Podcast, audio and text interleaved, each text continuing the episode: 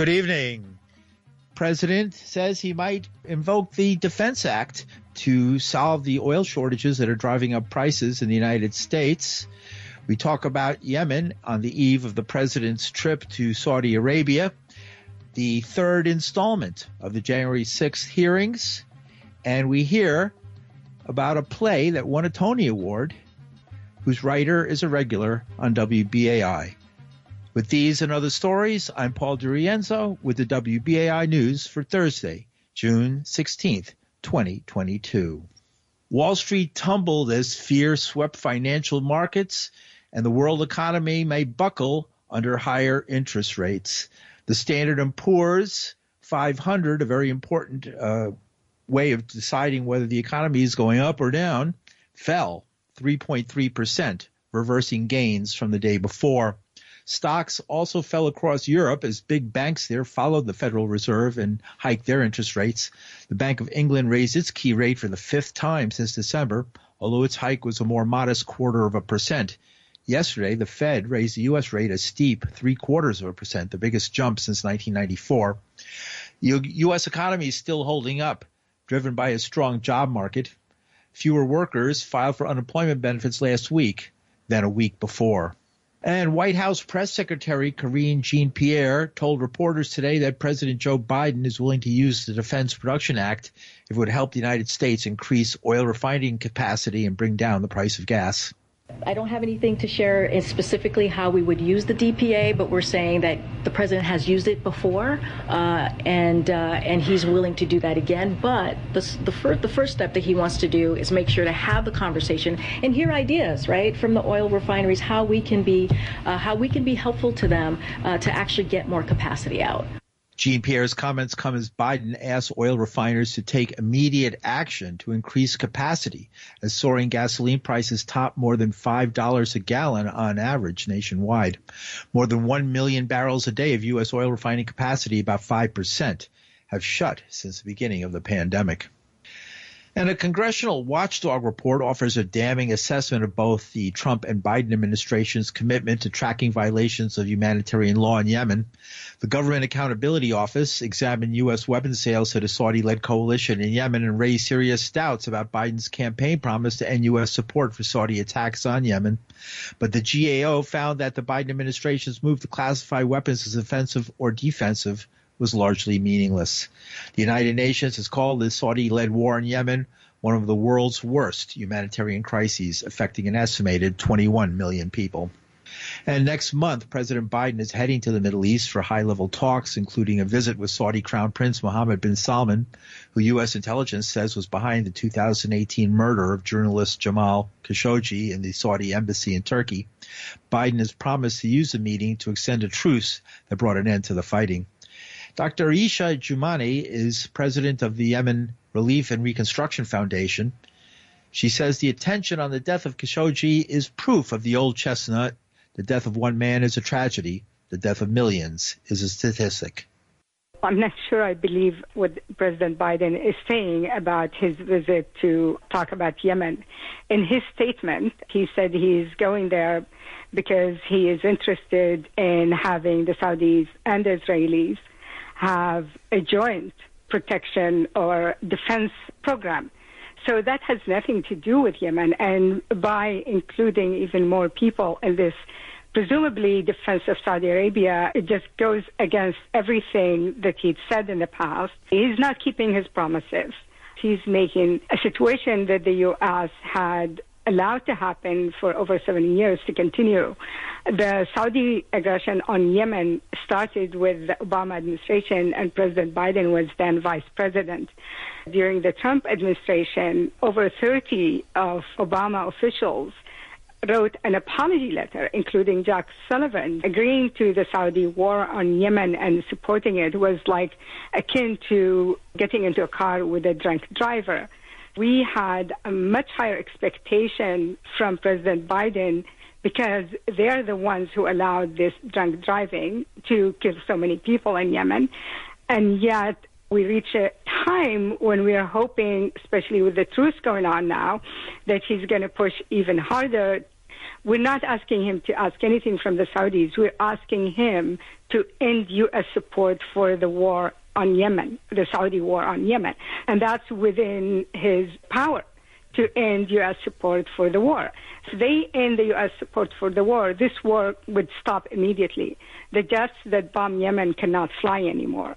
It's not that he needs anything from Mohammed bin Salman. It's the other way around. Mohammed bin Salman needs the U.S. to continue this war, and the U.S. has the power to just shut down sending him weapons to continue his war crimes in Yemen countless or hard to count so many cross border attacks by Yemen into Saudi Arabia. That's true, uh, but we also hope that the State Department is going to talk about the hundred times more attacks against Yemen and the Yemeni people. The State Department, unfortunately, can only see and report when Yemeni retaliate against the aggression that they are subjected to, but would never say a word when something happens to Yemeni people, like a school bus that was bombed with over 40 kids, less than 10 years of old, the majority of them were killed using U.S. weapons. It's always in defense, sympathizing with Saudi Arabia and the Emirates when the magnitude cannot even be compared. Yemen has been bombed every single day for over seven years, yet the State Department never made an announcement or even an objection or even sympathy with the people of Yemen. What about the ceasefire that's happening now? Is that real? Do you think something could come of that? Ceasefire has provided a reprieve that there is hope that this can end. And the way the State Department and President Biden had framed it is they are thanking Saudi Arabia for facilitating it. I find that funny in a sarcastic way because Saudi Arabia is doing the fighting. So they cannot facilitate or mediate something that they are involved in. Since the truce started in May, they have not been bombed on a daily basis. But for me, the most important part, the fighting factions, the government in Sana'a and everybody else who's fighting this, can stop the fighting and can sit down to negotiate a peace because at the end, it's the Yemeni people who are suffering the most out of this.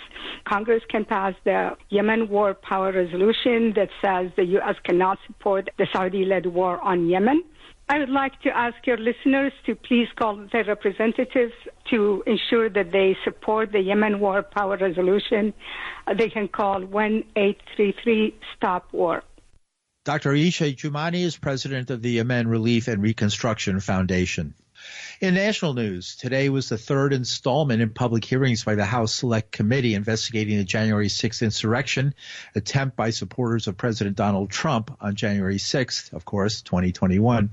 Testimony focused on Trump's legal arguments that Vice President Mike Pence had the power to suspend the ceremonial counting of electoral votes and send the election back to a handful of swing states for a possible revote with live testimony, including from Pence's counsel and other evidence from its year-long investigation. The panel is discussing, dissecting as unlawful and unconstitutional the plan from conservative lawyer John Eastman to reverse Biden's election victory. They presented a clip of how Eastman, a law professor, approached former White House lawyer Eric Herschmann for a favor. Herschmann picked up the story, a phone call from Eastman. Started to ask me about something dealing with Georgia and preserving something potentially for appeal. I said to him, Are you out of your effing mind? Said, I only want to hear two words coming out of your mouth from now on orderly transition. And I screamed, I said, I don't want to hear any other effing words coming out of your mouth, no matter what, other than orderly transition. Repeat those words to me. Eventually he said, orderly transition. I said, good, John. Now I'm going to give you the best free legal advice you're ever getting in your life. Get a great effing criminal defense lawyer. You're going to need it. And then I hung up on him. In fact, just a few days later, Dr. Eastman emailed Rudy Giuliani and requested that he be included on a list of potential recipients of a presidential pardon. Dr. Eastman's email stated, quote, I've decided that I should be on the pardon list, if that is still in the works. Dr. Eastman did not receive his presidential pardon. So let's see what Dr. Eastman did as a result when he was deposed by this committee. I assert my Fifth Amendment right against uh, being compelled to be a witness against myself.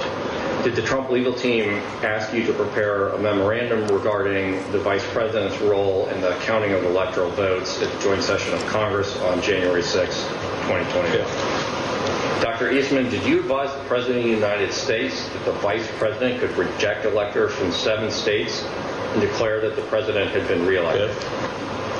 So is it your position that you can discuss in the media direct conversations you had with the President of the United States, but you will not discuss those same conversations with this committee? Fifth. Dr. Eastman And- pled the fifth a hundred times.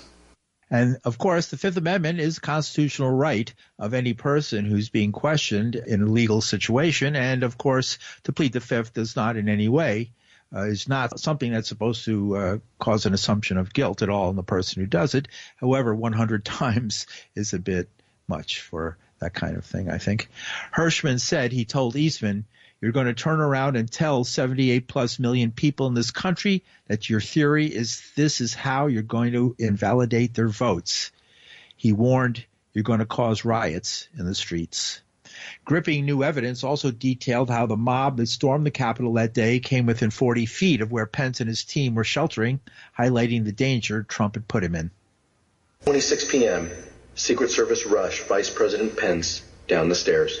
I think they've been trying to figure out whether they had a clear route to get us to wherever it was that they wanted to move us to. We moved pretty quickly down the stairs and through various hallways and tunnels to the secure location. Uh, upon arriving there, there was further discussion as to whether or not we were going to leave the Capitol complex or stay where we were. Vice President Pence and his team ultimately were led to a secure location where they stayed for the next four and a half hours, barely missing rioters a few feet away. Make no mistake about the fact that the vice president's life was in danger. A recent court filing by the Department of Justice explains that a confidential informant from the Proud Boys told the FBI that the Proud Boys would have killed Mike Pence if given a chance. This witness, whom the FBI affidavit refers to as W1, stated that other members of the group talked about things they did that day, and they said that anyone they got their hands on, they would have killed, including Nancy Pelosi. W1 further stated that members of the Proud Boys said that they would have killed Mike Pence if given a chance. Panel Chairman Bennie Thompson, Democrat of Mississippi, opened the latest hearing citing Pence's own words that there was almost no idea more un American than the one he was being asked to perform reject the vote. But Thompson also told reporters after the hearing he has no intention of sending the results of the investigation to the Department of Justice, not yet anyway. That's despite an official request made today. That is until his committee has completed its final report. We got the letter yesterday. We're reviewing it. We'll respond to them.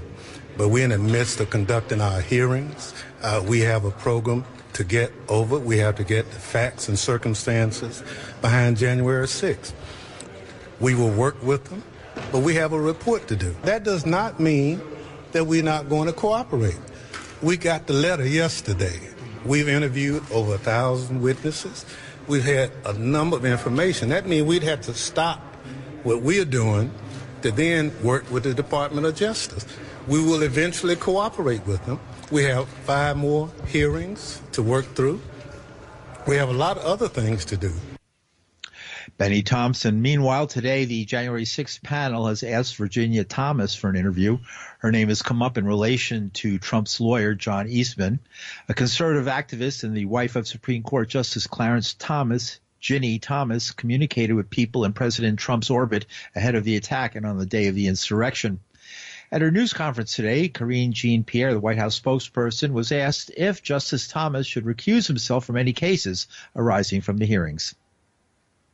So that is something that, that the court has to decide. That is not uh, for us uh, to comment on. Uh, I can say this: uh, we have full confidence in the uh, uh, the select committee, January 6th select committee, and it is for them to decide how they're going to move forward on, on their particular process that they're going through. Does he plan to watch the hearings today or in the coming? Well, um, I think he has said this before, and I've said this a couple days ago. He's he's probably going to catch it here and there. He has a busy schedule. I'm sure folks around him, his senior staff, will update him, update him as needed. Representative Thompson said today that it's time for uh, Ginny Thomas to come to talk to the committee after investigators discovered information that refers to Thomas and communications they have relating to Eastman. And you're listening to the news on WBAI New York. I'm Paul DeRienzo. And last weekend was a big event for lovers of Broadway plays and musicals. It was the annual Tony Awards where Broadway chooses the best performances and plays for the year. It's a bittersweet occasion since Broadway's lights were dim for two years due to COVID. But a new season of theater has New Yorkers excited. Actually, the excitement extends to Atlanta, Georgia, and from the studios of WBAI Radio itself. Atlanta native Joaquina Kalukango won the award for Best Actress in a Musical for her performance in Paradise Square, a musical about a bar run by two women, one black and one Irish, in the neighborhood known as Five Points near today's Chinatown. This is back in 1863 at the height of the Civil War. Kalukango plays one of the bar owners, Nellie O'Brien, and her torch song is Let It Burn.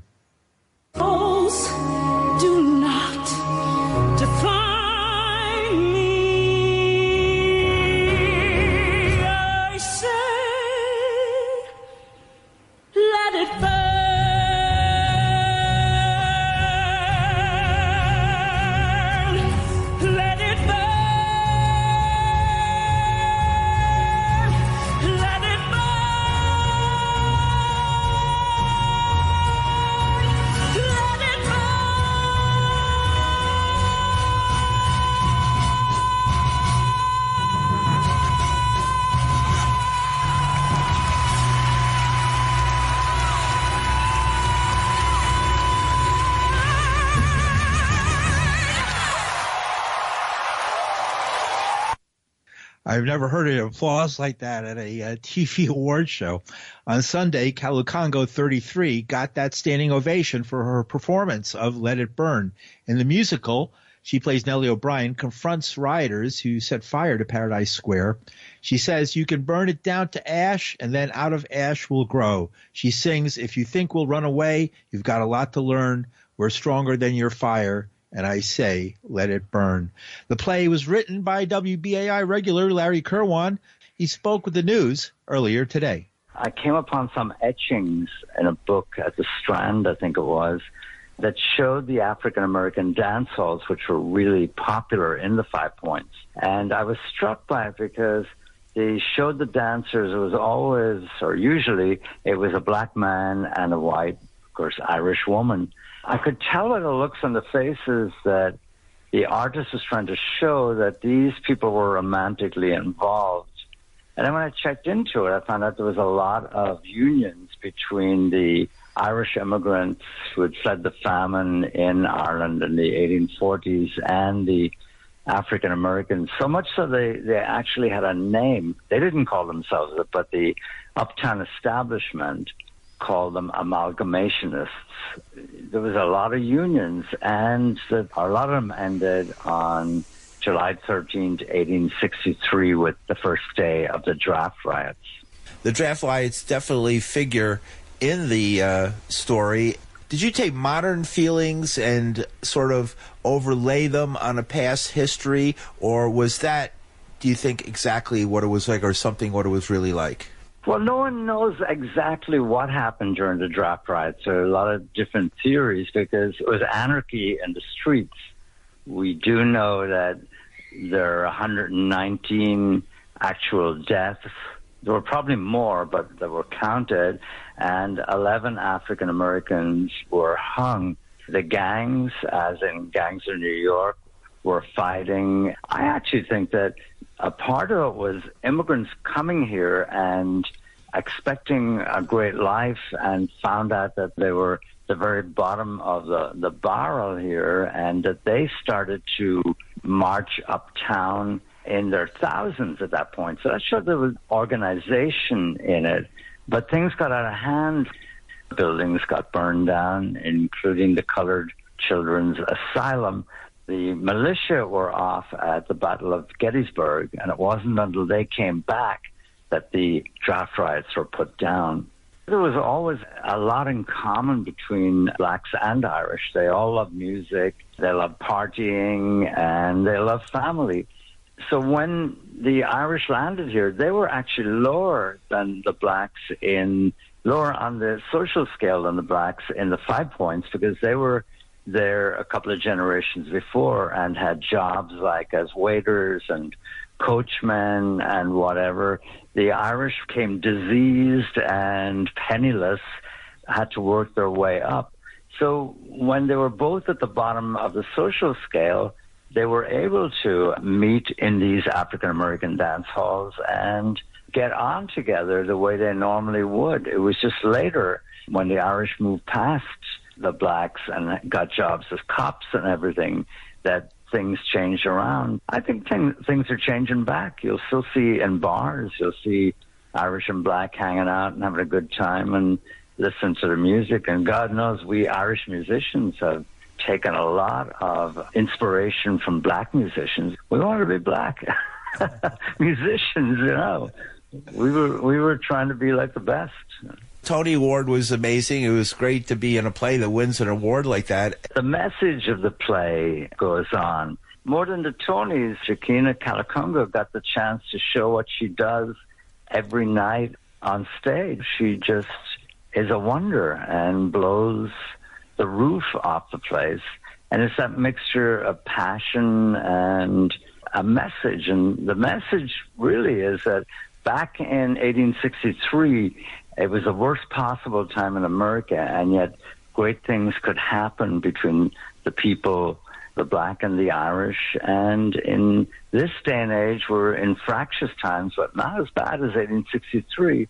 So we can do better. Is it meant for a lesson for people today?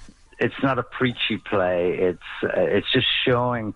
We have a wonderful cast, and when you you're in there, as you within five minutes, you're back in the five points, and you're seeing what happened and you're part of the action and you see these actors on stage become Five Points residents and show that there is a way that people from different backgrounds and different races can really mix and get on and uh, make a change in the world. WBAI regular Larry Kirwan is the author of Paradise Square, the Tony Award winning musical about blacks and Irish in New York City during the Civil War. Paradise Square was nominated for 10 Tony Awards, is currently playing at the Barrymore Theater. And in more entertainment news, uh, stay tuned to WBAI for an interview with Judy Collins tonight on Folk Radio at 10 p.m. Her new album is Spellbound. And we'll take it out with that.